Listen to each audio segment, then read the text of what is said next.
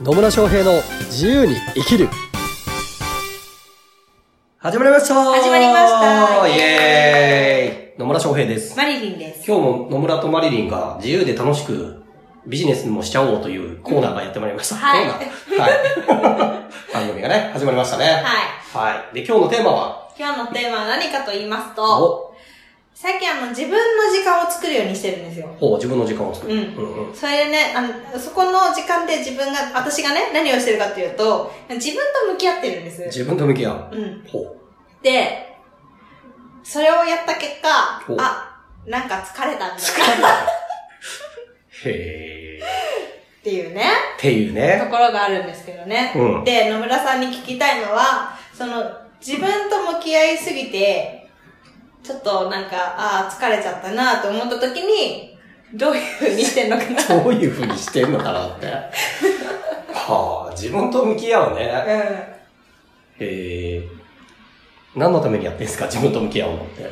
えー、何のためにやってんだろう？なんか、あ、多分自分の悪いところを探して、ここをこうしたらもっと良くなるのになっていうところを。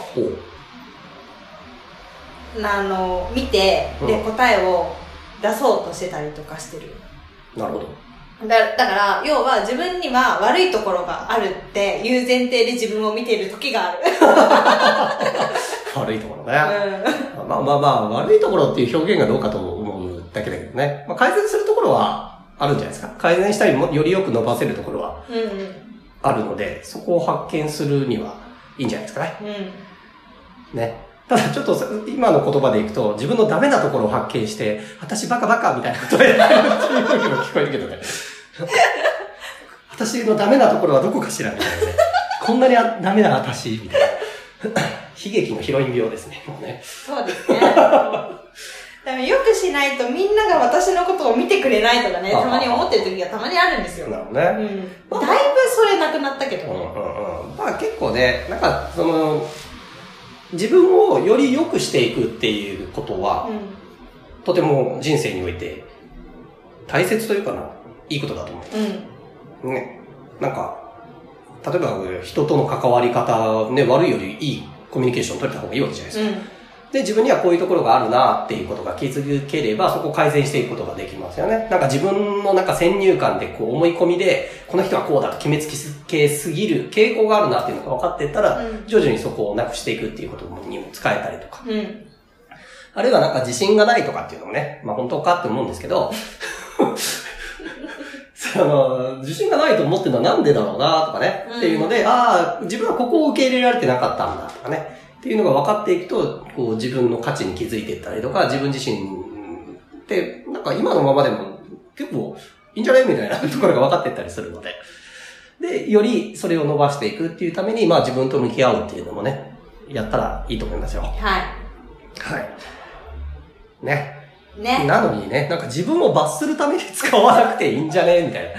だからね、自分と向き合うとかって結構ね、やったりするじゃないですか。まあ、うんコーチングやってる人とかはね、やってたりとか、まあ、うんビジネスやってる人も結構やるんじゃないかなと思うんですよ。うんまあ、で、もちろんそれってね、すごく、うーいいことというかな、や、役立てることができるので、自分の傾向だったりとか改善ポイントが見つかっていくことによって、より良くなっていけばいいんですよ。で、ただ、そこでなんか、その自分の足りないところばっかり見て、うん。で、私はダメだってなる必要もなくて、うん。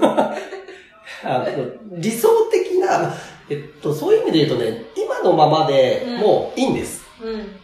今のままでもう完璧なんですよ。うん。今の時点の完璧なんうんです。うんただ、伸びしろがあるだけなんですうん。よ。ね。例えば、その伸びしろが、その自分の理想とするものうん。で、じゃあそこに近づくためには、どうしたらいいのかなって考える、考えた方が、もっといい結果を生みやすかったりとか、うんもっとあの自分の理想に近づきやすかったりとかうん、するっていうこと？そうそうそうそう。と思いません？って思います。すげえ理想的なさ、うんなんかすごい、あーもう成功者みたいなイメージをしてて、うんそれに比べて私はまだまだ足りないから頑張らなきゃっていうのも、まあやり方としてはありですよ。うん。あれなんだけど、いや自分はもうすごい今ね、充実したところにいるけど、もっと先にはもっと素晴らしい未来が待ってるからの方が、モチベーション乗りそうじゃない？うん。楽しくない？そっちの方が。そっちの方が楽しい。なので、私はそっち派。うん。そっち派なんですよ。なんでね、あの、目標、そう、今の自分で素晴らしいって、自分自身の価値をやっぱり認めるうん。っていうのも大切で、で、そうじゃなかったらずっとね、あの理想的なものって、多分生涯うん到達することはないはずなんですよ。その理想像がどんどん変わっていくから。うん。ということは、ずっと足りない足りないって言ってるっていう人生になるわけですよ。ちょっと嫌だな。だいぶ嫌だな。嫌でしょだからうんそうなると、自分が満たされるっていうことが常にないんですよね。うん。上常に上ばっかり見ていて、足りないところを見て、で、上に登ったらまた理想の上に一歩上がっていくから、ずっと、ずっと足りない足りないみたいな、私は足りないままで、私はまだ成功していないみたいなね。ねえまあそういう道を選ぶ人もいいと思いますけどね。うん私の価値観的にはそっちじゃないっていうね。で、今は今ですごく充実してるんだけど、もっとより良くなるし、もっといろんな人のに価値も届けられるし、うん世の中も良くするためのサポートができるなと思ってるから、まあどっちかというとそっち派。うん。なので、自分と向き合うじゃないですか。うん。で、あの、ある種一般的に見るとダメなとことかもあるわけでしょうん。すっごいめんどくさがりのとことかうん、超めんどくさがりみたいなね。うん。でとことかあったりとか、まあ、飲みすぎる時とかもあるわけじゃないですか。飲みすぎる時もあるんですよ、これえ。え実際ね。で、生活リズムとかも、ま、まあ、結構こう、ね、あんまり、あの、ちゃんとしてないやつダメなんだけど、その、規則正しい生活をしてるわけでもない部分も 多い。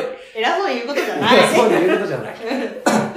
だけど、それでも自分はいいんですよ。うん。全然。自分としては別にそれはそれ、まあそういう自分もあるなっていうのは受け入れはするし、で、自分がなんかこう目標だったりとか、あこれをやりたいって思うときにそれが不都合なんだったら、それを手放して改善していくっていうことをやるってうん。いうところなんですよね。だから、そうそう。なんかダメなところ、なんか自分と向き合うっていうと、向き合ううことで、なんか自分のダメなところを発見して改善する。まあそれも別にいいでしょうなんだけど、それと、おそれよりも大事なのは自分にはこれだけの価値があるんだなとか、こういうこともやってきたんだなとかね。うん。これだけやってきたんだな、みたいな、その自分自身を受け入れるっていうところをした上で、さらに伸びしろがあるな、の方をお勧めします。うん。え、例えば、その手放した時、うん。その今までの持ってた自分っていうもの、あんまりなんかここを良くした方がいいなと思った時に、手放すじゃないですか。その手放した時って、例えばどういう感情が生まれるとか、あるんですか？うん、手放す。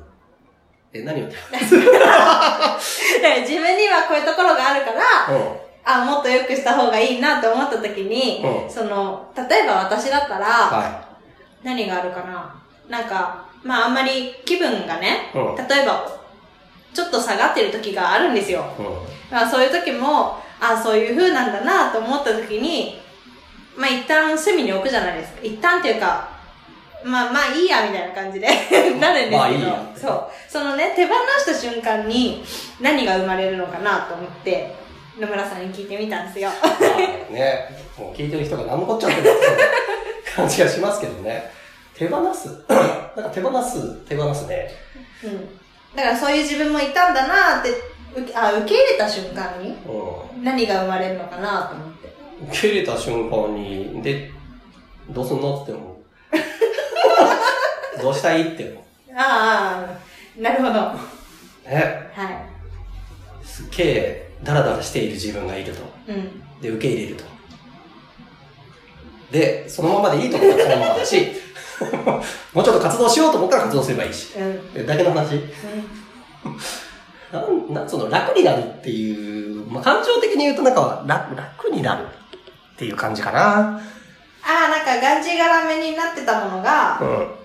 解かれてってうん楽になるっていう感じ。そうそうそう。だからね、目標に向かって動くっていうのも大事なことだから、それはやるんですよ。うん。やるんだけど、それがこうしなければならないとかってなると、うんこう、なんか、義務感とか、若干悲壮感とか出んじゃんそうだね、あの、あの、痩せるためにはスクワットしなきゃとかね。まあ別に、や、やりたかったらやりゃいいんですよ。うその、うん、うん。でもなんかスクワット、毎日欠かさずやらなければならない。で、1日サボってしまった、もうこんな私はダメだみたいなことを思う必要がないっちゃう話。そんなんはどうでもいいわっつってね。てもうでどうでもよくて、あでじゃあまた次からやろうで変わってきゃいいだけの話なんですよね。で、ね、やることだって言ったらキリがないわけですよ。うん。どこまで行ったらじゃあね、えー満たされるのかっていうところうん。があって、まあ原点として、まあ自分は今のままでも、んまあ今の自分を受け入れる。まあ今のままでも、あの存在としては完璧であると思いつつ、じゃあそこからさらに良くするために何をしていくのかっていうのを見ればうんよくて。で、ダメな自分みたいなところをね、隠そうとすると、またそれはそれでね。それはそれでね。心当たりがありすぎて。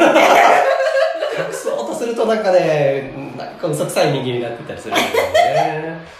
うん。で、自分自身もね、なんかそれ、それも自分なのに、そこを抑え込もうとすると、うん。なんかちょっと、自分の中で変な対立が起こったりしてね、あまりより良くならなかったりするので、まあそういう自分もいるんだなと思いつつ、解放、解放した方がいいものというかな、あこのこだわりはなくていいんだと思うものは、うん。あ手放していけばいいし、あるいは、あーより目標とかね、目的に進みやすくするために、ここを変えようと思うところは変えていけばいいというところです。はい。